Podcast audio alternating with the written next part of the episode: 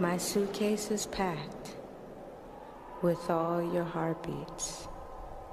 So I walk to their sound and head towards the sun. So my shadow will cover the tears on the ground. I'm moving away from the place where you took your last breath. To find you, my love, in the magic of life after death.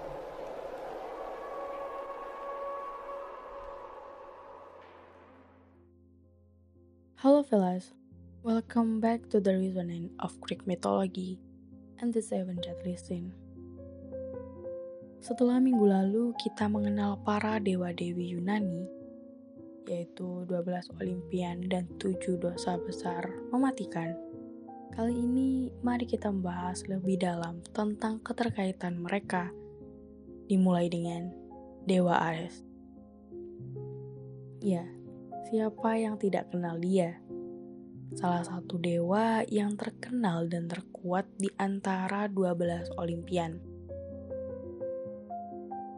Dewa Ares adalah putra dari Dewa Zeus dan Dewi Hera. Ares merupakan dewa yang kuat, apalagi dalam hal perang. Maka dari itu, Ares dijuluki sebagai dewa perang. Ares merupakan sebuah lambang dari keberanian. Dia juga berkuasa atas alat-alat perang, pertahanan kota, penyerangan, dan juga kesetiaan. Dalam mitologi Romawi, dia dikenal dengan nama Dewa Mars, ya, nama planet yang dekat dengan bumi.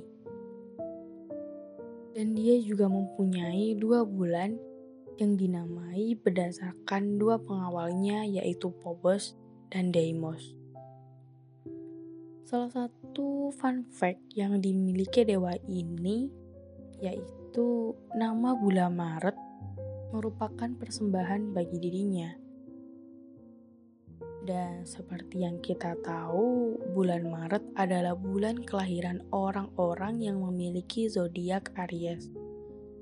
So, Ares dan Aries cukup sama bukan? Bahkan karena kekuatan dan keberaniannya dalam perang, terdapat satu klub sepak bola yang terinspirasi dari dirinya. Mereka mengatakan bahwa lapangan sepak bola merupakan medan perang. Bahkan klub ini memiliki lambang Ares, dan mereka berharap bahwa mereka selalu memiliki keberanian untuk mencapai kemenangan mereka dalam pertandingan-pertandingannya. Cukup menakjubkan, bukan? Memang dia terkenal akan keberanian dan perang. Tetapi dia juga terkenal akan kebrutalan dan kegejamannya. Sebenarnya dia adalah sosok yang haus akan darah, suka akan perkelahian dan juga pembantaian.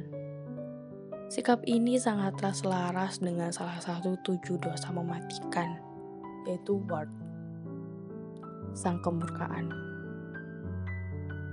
Mereka sama-sama suka dengan adanya perselisihan Ares bahkan tak segan turun tangan sendiri dalam hal peperangan, apa pun bentuknya itu. Entah individu atau tidak. Bahkan dalam hal cinta sekalipun. Biasanya, saudari Ares, yaitu Eris, sering kali memicu peperangan, tetapi beberapa kali Zeus menghalangi mereka. Dan apabila peperangan tersebut terjadi dan berhasil, Ares yang akan menikmati peperangannya. Dia senang akan hiruk pikuk dan teriakan dalam perang, pembantaian manusia, dan penghancuran kota.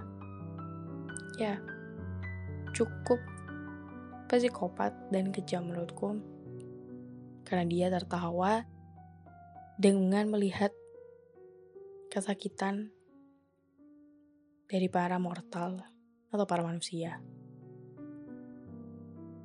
Ares sering kali mendukung salah satu pihak dan kemudian membantu pihak lainnya. Atau kata lainnya, adu domba. Hal itu dia lakukan hanya untuk kesenangan hatinya. Perilaku ini sangat mirip dengan dosa Ward.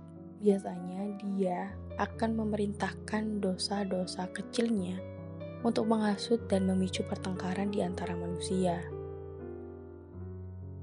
Berawal dari sakit hati atau kemarahan seorang manusia yang merupakan akar dari kekuatannya,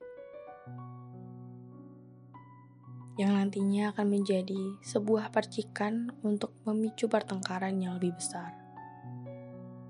Jadi, di sini dosa Ward dapat mendeteksi kemarahan dari diri manusia. Dia bisa melihatnya.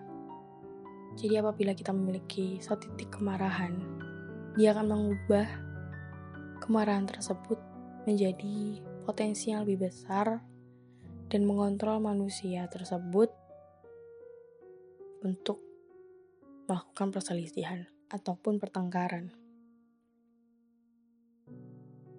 Sebuah cara yang sederhana, bukan?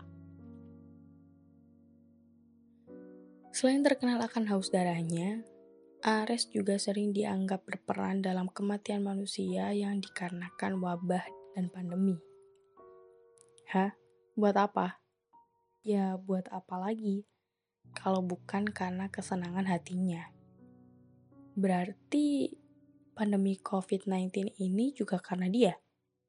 I'm not say this pandemic because of him, karena memang kalau kita lihat dari pandangan orang Yunani kuno, mereka akan mengatakan, ya, itu memang ulah dirinya atau ulah dari Ares. Tapi kalau berdasarkan kita, ya berasal dari virus dan itu dibuktikan oleh sains.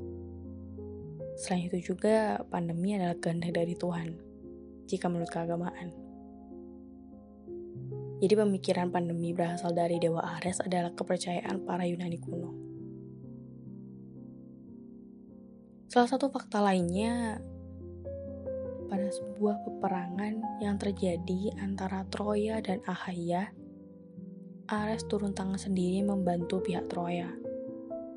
Dan asal kalian tahu, hal ini sangatlah bertentangan dengan peraturan para dewa yang di mana mereka tidak boleh campur tangan secara langsung dengan urusan para manusia. Dan dikarenakan keikutsertaannya, Athena meminta Zeus untuk menyingkirkan Ares. Alhasil pun, Ares kalah. Pada kisah lainnya, pernah suatu ketika Aphrodite mencintai seorang pangeran Siprus yang bernama Adinus. Ares yang mengetahui hal itu pun cemburu dan tentunya juga marah.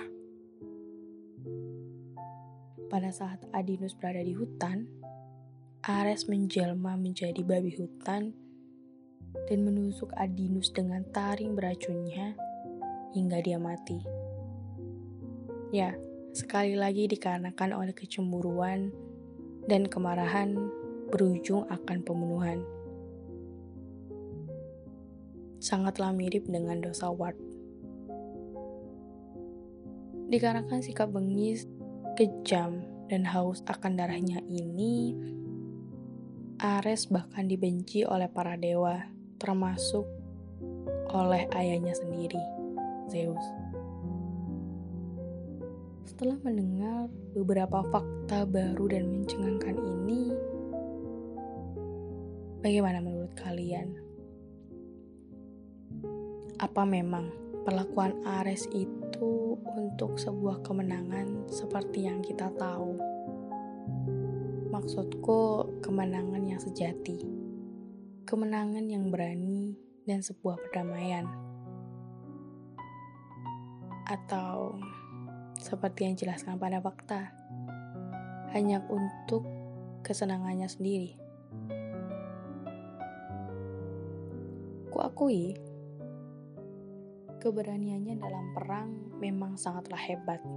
Bahkan dia sering disembah di Sparta, tempat orang-orang berdoa sebelum berperang. Dan di sana, mereka juga sering mengorbankan anak anjing untuk Enyalios, yang merupakan nama lain dari Ares, sebelum melakukan perkelahian di Forbum. Di timur Sparta juga terdapat patung Enyalios yang dirantai dan diyakini sebagai simbol bahwa sang dewa tidak akan pernah meninggalkan Sparta. Keberanian dan kesetiaannya memanglah cukup diacungi jempol. Tapi dengan sikap haus darah dan kebengisannya, tidak. Sekali lagi, apa benar Ares hanya membantu untuk semata-mata mencapai kemenangan. Atau mungkin Dewa Ares merupakan salah satu perwujudan dari dosa Ward itu sendiri, bukan benar-benar seorang dewa. Kalian nilai sendiri. Mungkin cukup untuk pembahasan Dewa Ares dan Ward kali ini. Terima kasih buat kalian yang dengerin aku Selamat beroverthinking, dan sampai jumpa di episode resonen selanjutnya. See ya.